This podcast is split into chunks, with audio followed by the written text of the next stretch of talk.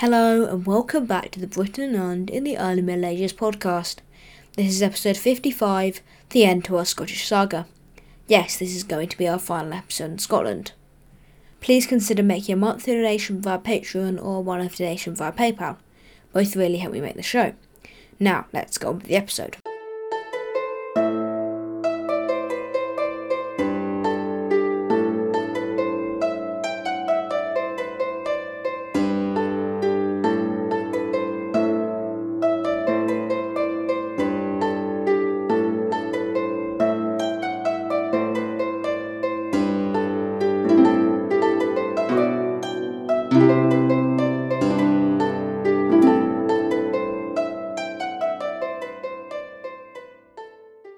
We left off last episode with the death of Culan and Kenneth II's ascension to the throne. Culan had died at the hands of King Rideric of Strathclyde, and as such Kenneth succeeded to the throne at a time of war and just following a major defeat. Nevertheless, he rallied his armies and began to plunder Strathclyde. However, he was soon routed at the Battle of Moyne Facodar and forced to concede southwestern Scotland entirely to Strathclyde. Throughout his reign, Kenneth repeatedly raided both England and Strathclyde. At one point, he was even reported as capturing the son of the king of the Saxons. An event like that seems unlikely, but it is possible Kenneth captured the son of the Earl of Bamburgh, one of the powerful northern English noble. Kenneth also built defences to block the fords of Frew on the River Forth. In 970, King Edgar the Peaceable of England formally acknowledged Kenneth's control of Lothian. Indulf had previously taken the area following his conquest of Edinburgh, but up to this point England had considered it their land. This may have been a result of Kenneth possibly visiting Chester and joining the Welsh kings and submitting to Edgar. He supposedly rowed a boat for the king, which contemporary English historians took as a sign of submission. However, it could have just as easily merely been a sign of cooperation. Perhaps the two rulers even rowed the boat together and the English chroniclers just excluded Edgar's involvement to give legitimacy to English claims of overlordship over Scotland. Anyways, in 977, Kenneth faced rebellion by Olaf, Culan's brother. However, Kenneth defeated Olaf in battle. This secured his control of the throne and ended the rivalry between the two branches of the tree for now. For your information, Kenneth was a descendant of Constantine I, or the Blue Branch. Luckily for us, the dynastic squabbling will shortly come to an end with the elimination of one of the branches. I won't tell you who just yet, though. Let's get back on track now. Kenneth founded a monastery at Brechin in Angus. Kenneth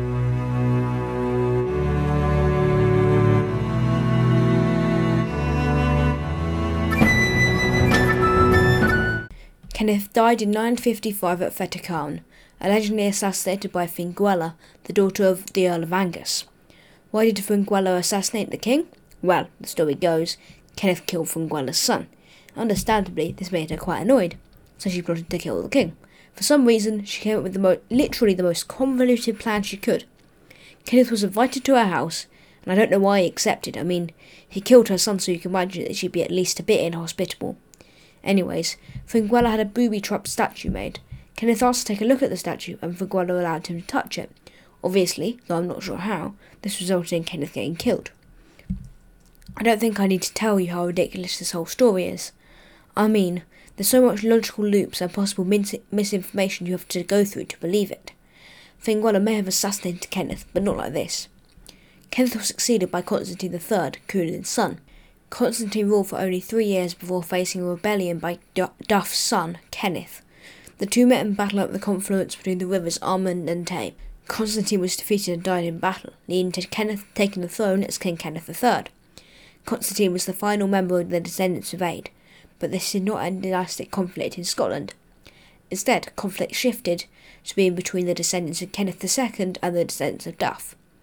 This was demonstrated in 1005 when Kenneth III faced the challenge from Kenneth II's son, Malcolm. The two met in battle at Monzievaird, or the Moor of the Bards.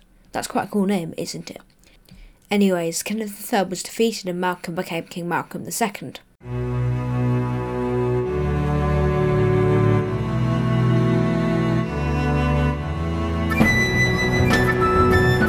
Malcolm got his reign off to a bad start with an ill-fated invasion of England in 1006.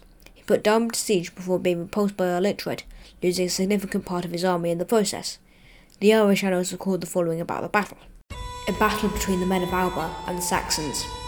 and the rout was upon the Scots, and they left behind them a slaughter of their good men.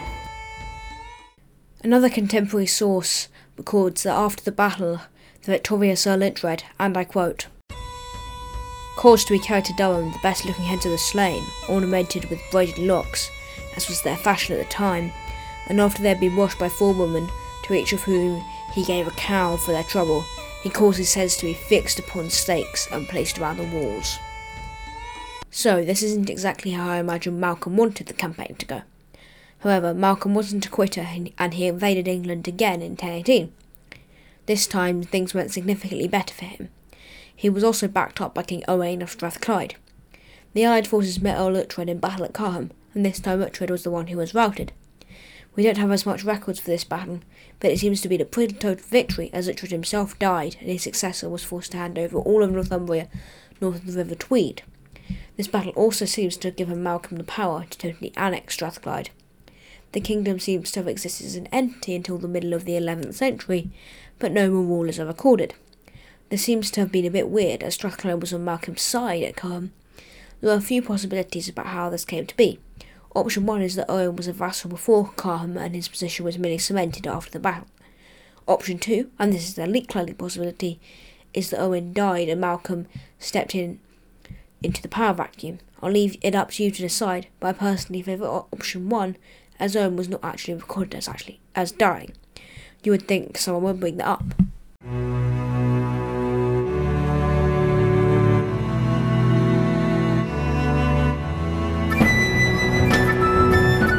Malcolm's victory at Carham did have some negative side effects, though. Namely, the new and powerful Viking King of England, Knut, wasn't very happy about losing the land. He was dealing with other things for at least a decade after the battle, but eventually the full force of England would be brought to bear on Malcolm. As I alluded to, we aren't quite sure when Knut invaded. My sources conflict and give differing accounts, but here's the gist of it. The event is officially recorded as being in 1031, but also as after Canute fought a battle in Scandinavia. It's possible the chronicler confused the 1025 or 1026 Battle of Holy River with the later Battle of Stiklestad, which was in 1030, thus stating the invasion may have been down to scribal error. They knew that it was soon after the battle and just picked the wrong one. No matter when it happened, Malcolm was forced to submit to Canute along with another, a new figure to our narrative, Macbeth, the King of Moray. Yes, this is Shakespeare's Macbeth, and no, he wasn't nearly as bad as Shakespeare would portray him to be. Moray was likely a sub-king, but may have also held significant power, and Macbeth may have even rivaled Malcolm in power. However, the two seem to have got on well enough. Anyways, the submission ended Malcolm II's military career, and he spent the rest of his life focusing on domestic matters, specifically the succession. As you'll remember, Scotland had matrilineal succession. Malcolm clearly understood the flaws in this system and did all he could to end it and pass on the throne to one of his direct descendants. The problem was that Malcolm didn't have any sons, only daughters. At this point in history, society was very patriarchal, and Malcolm didn't want his daughters ruling, and, even if he did, no one else would. This meant that the person who he chose to be his successor was his grandson, Duncan. How he went about securing the throne for Duncan is unknown, but it's likely there was at least a bit of murdering rival claimants and coercing major vassals to support him. And it worked. When Malcolm died on the 25th of November 1034, Duncan was able to succeed to the throne without opposition. However, that doesn't mean Duncan would turn out to be a great king.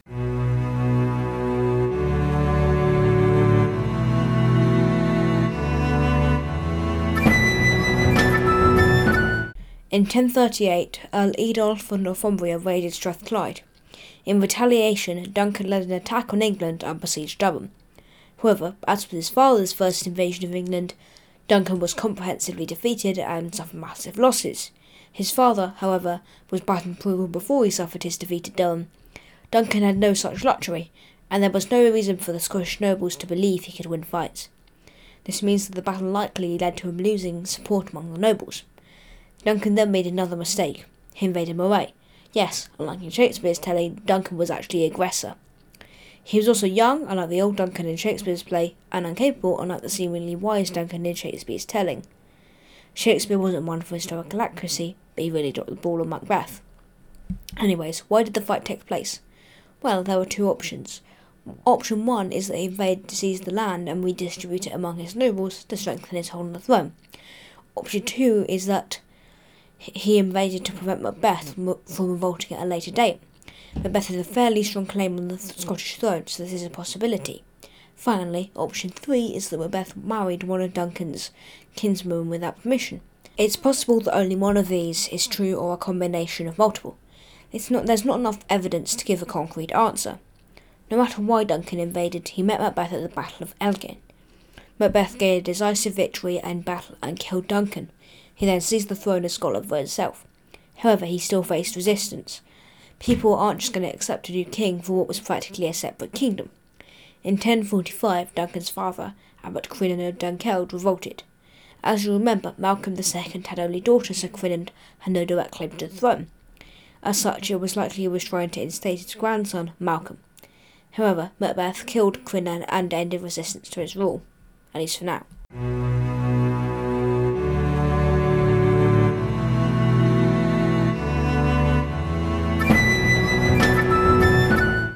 Macbeth, while initially ruling an unstable kingdom, seems to have done a fairly good job at cementing his power.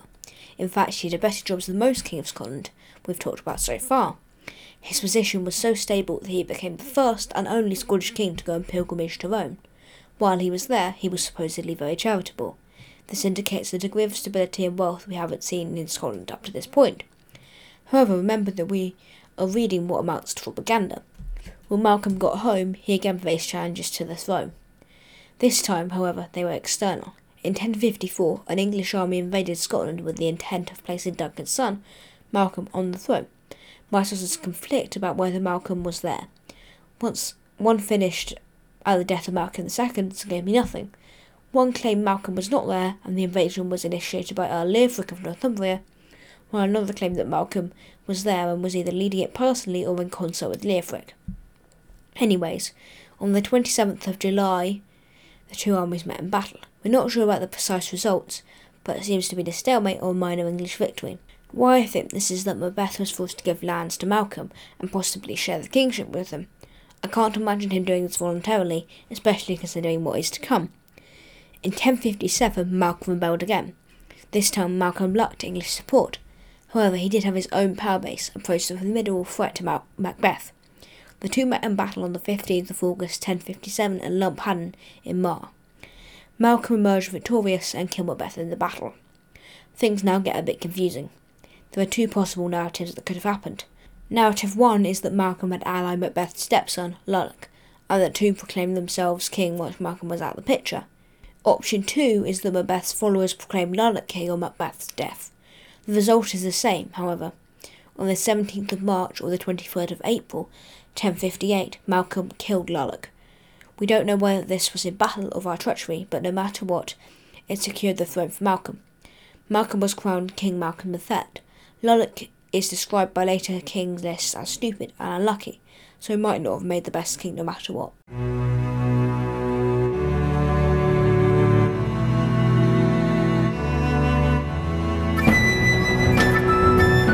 I'm not going to go on any further than the succession of Malcolm III to the throne in our Scottish narrative, so I'd like to explain why. Malcolm was a successful and long lasting king, but he was not a traditional one. He never shook off his early English support, and ended up contributing significantly to the Anglicisation and later Normanising of Scotland. We won't have many more kings with traditional Gaelic names in favour of monarchs with names like William, Alexander, or Robert. Malcolm is key to this change, so I view him as the end of early medieval Scotland. If you want to hear about the reigns of Malcolm and his successors, Rex Factor did a series on the monarchs of Scotland and it's really good. I recommend you check it out in addition to their original series in England. Now, I'd like to give a hopefully brief summary of Scotland in the early Middle Ages to bookend our series like I did for England. The reason I didn't do this one for Wales is that the series was shorter, as the first episode wasn't as far removed from the final one as our first episode of Scotland is.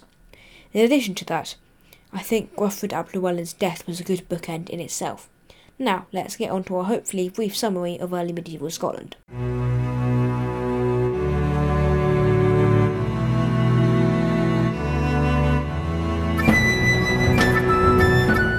We began our series in the distant past and talked about what state Scotland was in before the Romans began interfering. We talked about how Scotland evolved from an early Brittonic society to a Celtic one. We then saw the Romans invading England and Wales before arriving at the Scottish border, and how the Romans knew the people of Scotland as the Caledonians.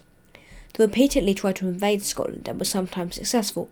The Roman governor Britannia Agricola beat the Caledonians at the Battle of Mons Graupius and temporarily com- conquered much of Scotland, for example. However, the people of Scotland always pushed back. The Emperor Hadrian eventually decided to just wall off Scotland and leave them to their own devices. However, the idea of expanding into Scotland always plagued the Romans. Soon after Hadrian's death, his wall was made obsolete and a new wall was built further north, the Antonine Wall. However, the Antonine Wall was too far north and eventually the Romans returned to Hadrian's Wall. During the latter 3rd century, we saw a name change for the people of Scotland. They became known as the Picts, or the Painted People. We're not sure about the context of this happening.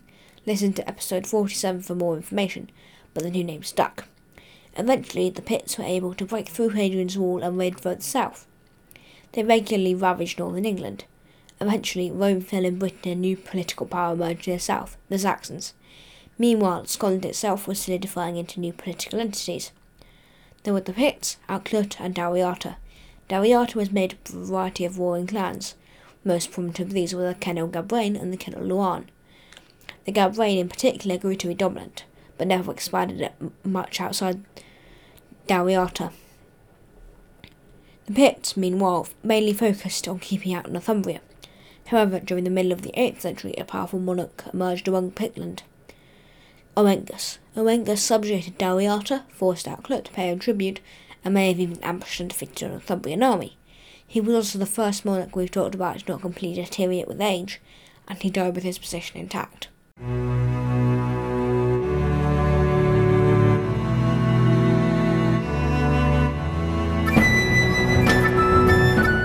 Oengus marked the end of a period of little sources and the beginning of a period of barely any sources.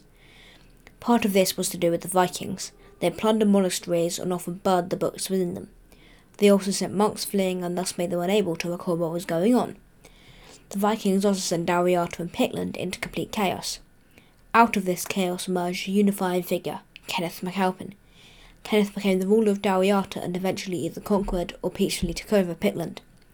This led many, many historians to call Kenneth the first King of Scotland, and the fact that, that and the fact that his power stuck.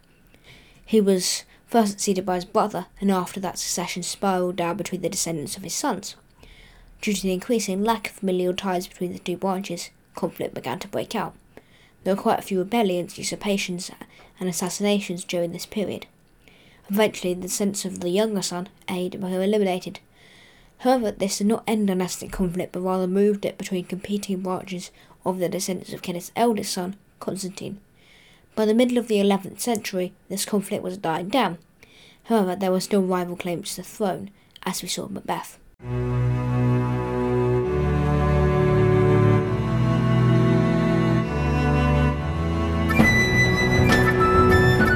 Thank you all for listening. This episode was significantly longer than usual and took a long time to make. So if you did enjoy it, please leave me a review on Apple Podcasts or wherever else you can. Please also tell your family and friends about the show, as every new listener is a new reason to keep pumping out these episodes every week. I've finished my six month Duke of Edinburgh remit for the podcast, but I'll be releasing weekly episodes. I'm going to keep releasing weekly episodes for now, and I won't be putting in any interviews as a stopgap between Scotland and Ireland. This crept up on me too fast to arrange any. I still might put some in down the line. I'm on my summer holidays now, and that would be a good method of covering periods where I don't have access to my microphone or my computer. Anyways, if you have any money to spare and want to support the show, please consider making a monthly donation via Patreon or monthly donation via PayPal. Links to both of those will be in the description. Please follow me on Twitter, where I'm at Pod, and join the community Discord server. As always, both of those will be linked in the description. If you want to get in touch, you can do so via Twitter, Discord, Patreon, or my email, historyofbritishisles at gmail.com. If you've tried listening to last week's episode and found the audio quality too bad, I've re-recorded it and uploaded the re-recording. Take a listen to it now and it should be sound much better. Now, a big thank you to my two $10 Alderman tier patrons, Anita Gardoni and Stephen Reinish, and goodbye.